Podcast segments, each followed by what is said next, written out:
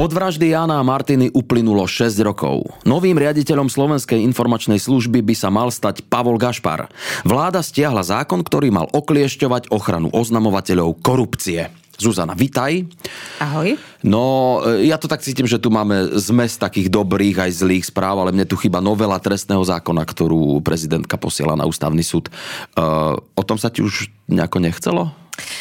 Tak veľa sme sa o tom rozprávali aj my tu spolu v štúdiu, aj veľa sa toho povedalo na verejnosti. Myslím si, že ľudia už pomerne dobre vedia, čo tá novela obnáša. Z nášho pohľadu je to najmä znižovanie trestov za korupciu a za ekonomické podvody. Teraz je na ťahu ústavný súd, keďže prezidentka poslala novelu na ústavný súd a ten môže pozastaviť účinnosť novely, aby nezačala vôbec platiť. A ty predpokladáš, že ústavný súd tak urobí, že, že, že to... E, čo sa stane? Nemám vešteckú guľu a ústavní sudcovia sú e, nezávislí a komunikujú e, veľmi málo, napriek tomu, že premiér Robert Fico ich víni z nejakej závislosti na prezidentke. Čiže neviem ti predpovedať, ako sa zachovajú, ale domnievam sa, že tie argumenty, ktoré prezidentka dala do svojho podania sú veľmi silné. Ja si myslím, že okrem toho, že novela bola príjmaná veľmi rýchlo a dnes vlastne nikto nevie povedať, aké reálne dopady bude mať na, na spoločnosť a je tu naozaj vážna obava z toho, že bezpečnosť ľudí, Slovákov a Sloveniek bude ohrozená tak ja si myslím, že dôležité je aj právo obeti trestných činov a poškodených, pretože ak novela bude platiť e, čo je len deň, mnohé trestné činy sa premlčia a tie obete sa nedočkajú spravodlivosti. 6 rokov Toľko času uplynulo odvtedy, čo strelec Miroslav Marček stlačil spúšť a chladnokrvne zavraždil Jána Kuciaka a Martinu Kušnírovú v ich dome vo Veľkej Mači. Priami aktéry vraždy a ich sprostredkovateľ sú už síce právoplatne odsúdení, ale prípad obžalovaných z objednávky vraždy nie je uzavretý dodnes. No, vieme, že novela trestného zákona by sa e, teda mohla dotknúť aj vyšetrovania tejto strašnej vraždy. Ako? Nie priamo novela trestného zákona, ale zrušenie úradu špeciálnej prokuratúry, pretože práve úrad špeciálnej prokuratúry je ten, kto podal obžalobu v prípade vraždy. To znamená, že ak by mala doslovne platiť novela, tak tú obžalobu by teraz mali, mal dostať nejaký prokurátor na, na kraji, ktorý je vecne príslušný. Avšak e, vieme, že generálny prokurátor Maroš Žilinka povedal, že e, prípady, ktoré aktuálne už sú na súde, ponechá prokurátorom z úradu špeciálnej prokuratúry, tak dúfam, že to tak bude aj v tomto prípade. Áno, a môžeme byť teda optimisti a veriť, že, že prípad ostane v rukách e, teda prokurátorov, ktorí ho poznajú?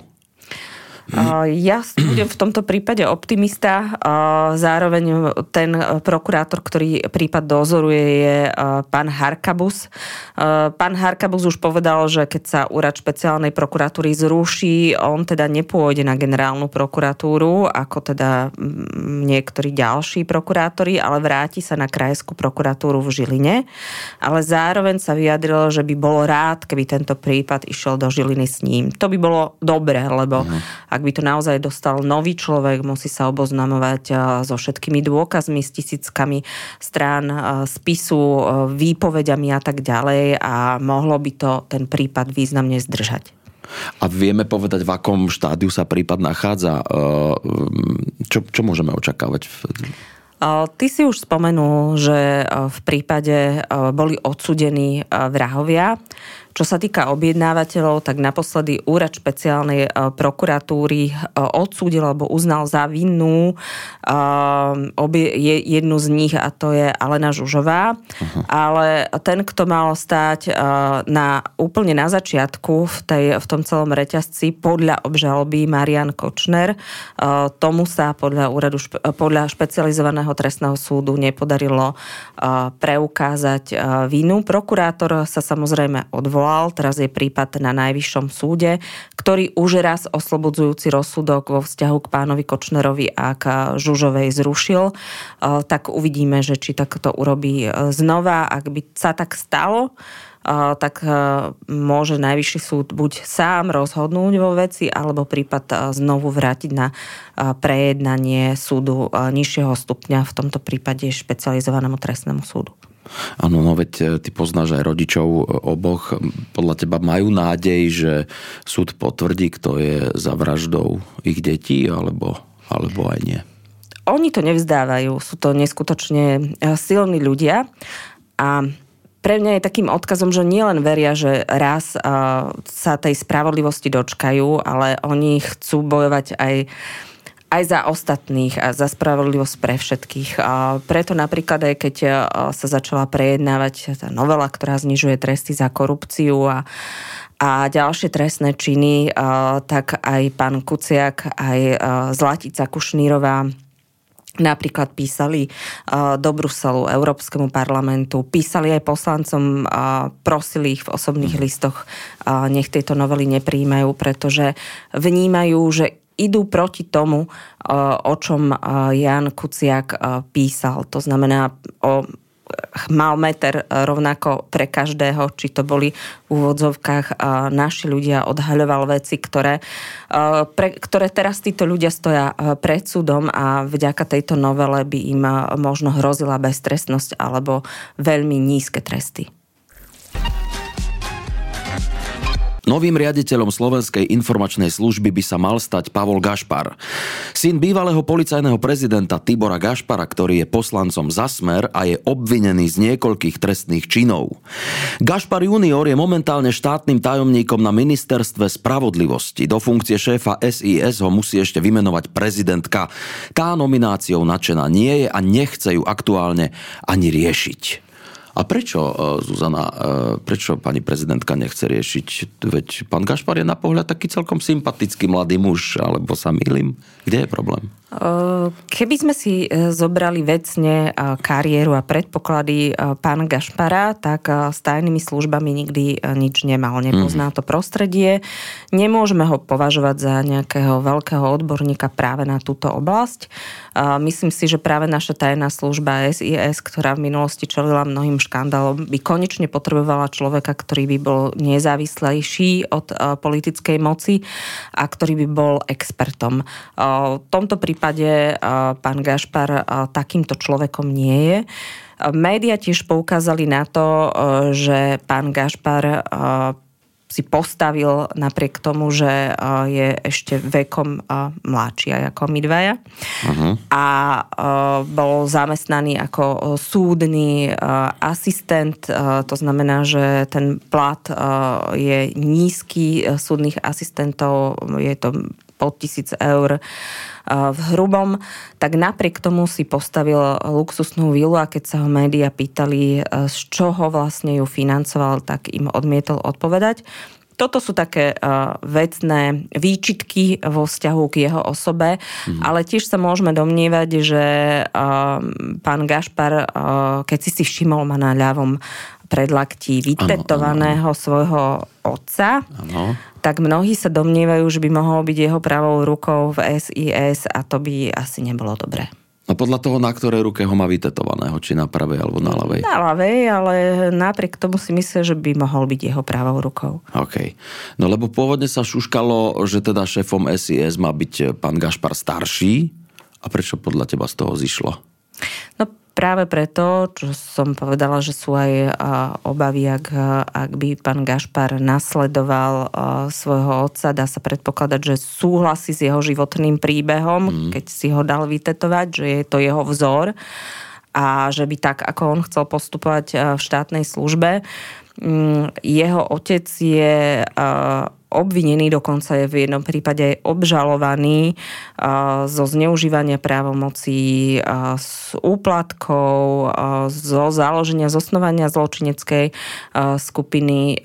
Samozrejme nie je odsudený, on sa cíti nevinný, ale určite by to nebol dobrý signál smerom k zahraničným partnerom, s ktorými potrebuje naša tajná služba spolupracovať. Myslím si, že to už by bola príliš silná šálka kávy a preto aj Smer urobil ako keby krok späť v tej nominácii uh-huh. a navrhol jeho syna. No aký je ten úplne najhorší scenár? Čo sa môže stať, ak Siske bude šéfovať Gašpar mladší? Ak e, by následoval e, príbeh svojho otca, nemuselo by to byť šťastné pre Slovensko a pre tú tajnú službu, pretože vieme, že polícia pod vedením Tibora Gašpara bola vlastne podozrivá, alebo boli tam mnohé podozrenia zo zneužitia polície v prospech ľudí s kriminálnym pozadím.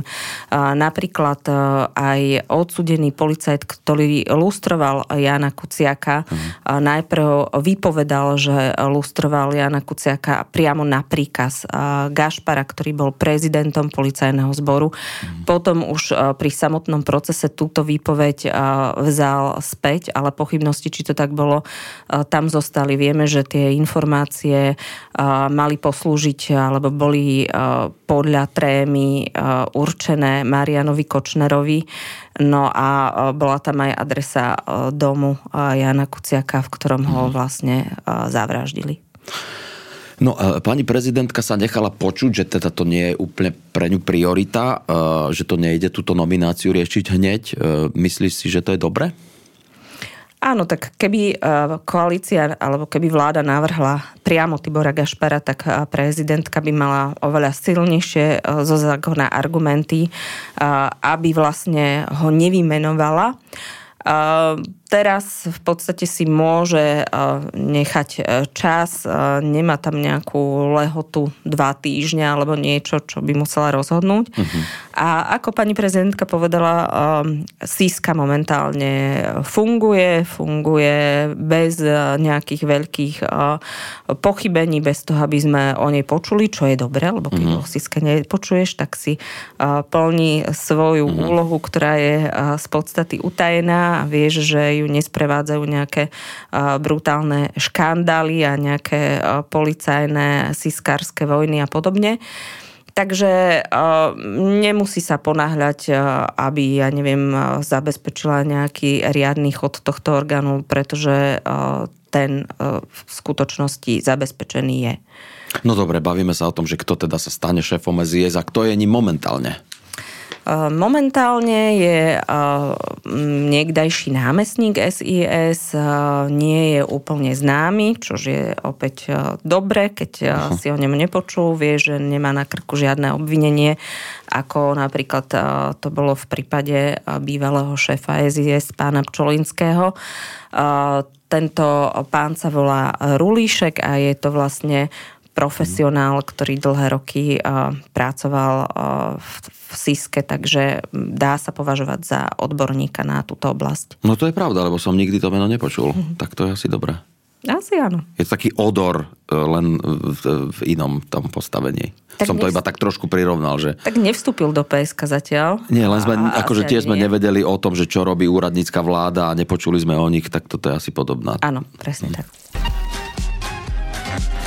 Vláda stiahla návrh zákona, podľa ktorého policajti a prokurátori nemôžu byť chránenými oznamovateľmi. Kritizovaný návrh mal platiť aj spätne a pripraviť o status aj policajtov, ktorí ho už získali. Podľa odborníkov na ochranu oznamovateľov je to veľmi dobrá správa. No tak to je po dlhom čase taká, taká pozitívna správa. No ale povedzme si teda úprimne, že na čo je policajtom, alebo teda komukoľvek, status chráneného oznamovateľa? má, má moc nejako eh, ochrániť a pomôcť? Nepochybne áno. Ten eh, zákon a úrad eh, vznikol len nedávno. My sme veľmi tlačili na to, aby sme tu takúto legislatívu mali a dá sa povedať, že aj okolité krajiny nás veľmi chvália a sme akoby príkladom uh, dobrej praxe. Uh, v podstate chodia sa k nám učiť uh, zo zahraničia, ako u nás tá ochrana oznamovateľov uh, vyzerá. Uh, je to jednoducho tak, že ty, keď chceš nahlásiť nejakú korupciu, najprv ideš možno za svojim nadriadeným, ale keď zistíš, že aj on má v tom nejakým spôsobom uh, prsty, tak uh, a nechceš sa na to prizerať, uh, tak ideš na políciu, na prokuratúru, ale riskuješ, že ťa z tej práce vyhodia, že sa ti pomstia. A táto zákonná ochrana zaručí, že ťa zamestnávateľ prepustiť nemôže. Nemôže uh-huh. ťa dať ani na nižšiu pozíciu, ani sa ti pomstiť nejakým skrátením mzdy alebo niečím podobným. Takže máš ochranu, zároveň úrad, ktorý sa o tých oznamovateľov stará taktiež sleduje, že či ten prípad, ktorý ty si oznámil, že a ako s ním policia naložila, či sa vlastne dostane pred súd, poskytuje ti aj nejakú právnu pomoc, právnu ochranu. Takže je to veľmi skvelý nástroj pre ľudí, ktorí chcú oznamovať korupciu, nechcú sa len prizerať, uh-huh. aby potom nezažili nejaký, nejaký revanš. No dobre, ale potom nerozumiem tomu, že prečo to teda chcela uh, vláda zmeniť a prečo to teda nebol dobrý nápad. Uh, ja si myslím, že to bolo trošičku účelové, pretože tú ochranu oznamovateľov získali aj e, policajti okolo e, pána Čurilu, tzv. Uh-huh. Čurilovci, ktorí uh-huh. vyšetrovali e, trestné veci, skutky, ktoré súviseli s nominantmi bývalej vlády, s, s nominantmi Smeru, Hlasu a tak ďalej. A uh, týchto chcel práve aj ich postavil uh, minister Šutaj Eštok uh, mimo službu a takto uh-huh. sa dostal aj do konfliktu s tým úradom na ochranu oznamovateľov, pretože oni mali status toho chráneného uh, oznamovateľa. Uh-huh. Požiadali o ňoho, keďže sa aj v svojej práci uh, podľa všetkého s tou korupciou stretli. Je samozrejme je otázka, že či ten status mali, nemali mať. Ja nepoznám celý ten ich príbeh, ale o tom by mal rozhodovať súd. Rozhodne si nemyslím, že na základe týchto ľudí by mal byť celej skupine policajtov, ktorých je niekoľko tisíc odňatý tento status, pretože to by bol dôsledok toho prijatého zákona a taktiež, že by sa malo nejako zužovať právomoci tohto úradu, to by bolo, to by bolo nešťastné. No a čo by sa stalo, vieme si to povedať, čo by sa stalo, keby o tento status prišli policajti okolo Jana Čurilu? Eh, keby o ňom prišli títo policajti, bolo by to retroaktívne, ale ten návrh bol, eh, bol v podstate postavený tak, že by o ňo prišla celá skupina eh, obyvateľstva, čiže všetci policajti mm-hmm. v mhm, republike mm-hmm. by prišli o možnosť požiadať o tento status čo by mohlo byť v rozpore so smernicou Európskej únie, na čo sme aj my upozorňovali. A zároveň táto novela prinášala ďalšie e, zmeny, ktoré by v podstate robili z tej ochrany oznamovateľov úplne e, bez zubu barličku, pretože dávala možnosť e, preskúmať vôbec to, že či, či je ten status daný správne alebo nie. Rovnako ten zamestnávateľ sa mohol odvolať voči tomu, že ten zamestnanec dostal, dostal status. Takisto vlastne tam sa tam mala stanoviť taká podmienka, že, že to, že ty vlastne oznámiš korupciu a požiadaš o ten status je nejaká krajná možnosť, čo človek nevie hneď na začiatku posúdiť, ako to jeho trestné oznámenie dopadne, či skončí nájdením páchateľa a uh, zhromaždením dostatočného množstva dôkazov na to, aby bol niekto postavený pre súd. Takže tých problémov v tej novele bolo veľmi veľa. Mm-hmm a e, keby bola prijatá, znamenala by to naozaj to, že, že tá ochrana na Slovensku oznamovateľov by bola len veľmi formálna a, a v podstate by sme sa z takého lídra v tejto téme uh, stali um, absolútne niekde by sme, by sme klesli opäť uh, v tých rebríčkoch asi tam, kde sme, pokiaľ ide o korupciu. No dobre, a teraz vláda tento návrh stiahla. No a ne, nejde mi to úplne dohromady s touto vládou. Prečo? Tak mali by sme ich v podstate pochváliť, že mm. si vypočuli argumenty mm. odborníkov. Zároveň a ja chcem veriť, že, že keď príde s novým návrhom, tak bude lepší a bude tú situáciu oznamovateľov zlepšovať a nie ju zhoršovať. Zároveň aj tento návrh bol predložený v skrátenom legislatívnom konaní veľmi narýchlo a už má vláda skúsenosť s tým s novelou trestného zákona, že ju kritizoval Brusel a že aj toto by mohlo byť e, znovu nejakým e, ohnívkom sporu e, medzi Bruselom a medzi Slovenskom, pre ktorý by mohlo, mohli hroziť sankcie vrátane odobratia eurofondov, pretože ako som spomínala, tá novela bola v rozpore so smernicou Európskej únie podľa analýzy expertov, s ktorými spolupracujeme. No dobre, no a toto už je také, že definitívne, že to stiahla a už bude pokoj? Už do toho nebudú tak sa k tomu vracať? No, myslím si, že sa vrácať budú, ale Aha. možno, že už ten návrh, ktorý na novo vypracujú, nebude a, taký zlý ako ten, ktorý bol v parlamente. No dobre, no tak e, takým pozitívnym sa teda rozlúčime. Že, Áno, že, po dlhom čase po sa dlhom čase. veľmi pozitívnou správou. No dobre, no tak to, to bola Zuzana Petková, riaditeľka nadácie Zastave korupciu. E, ďakujeme Zuzka, že si prišla. Ďakujem za pozvanie. No a teším sa na budúce pri už možno väčšom počte pozitívnych správ. Dúfajme.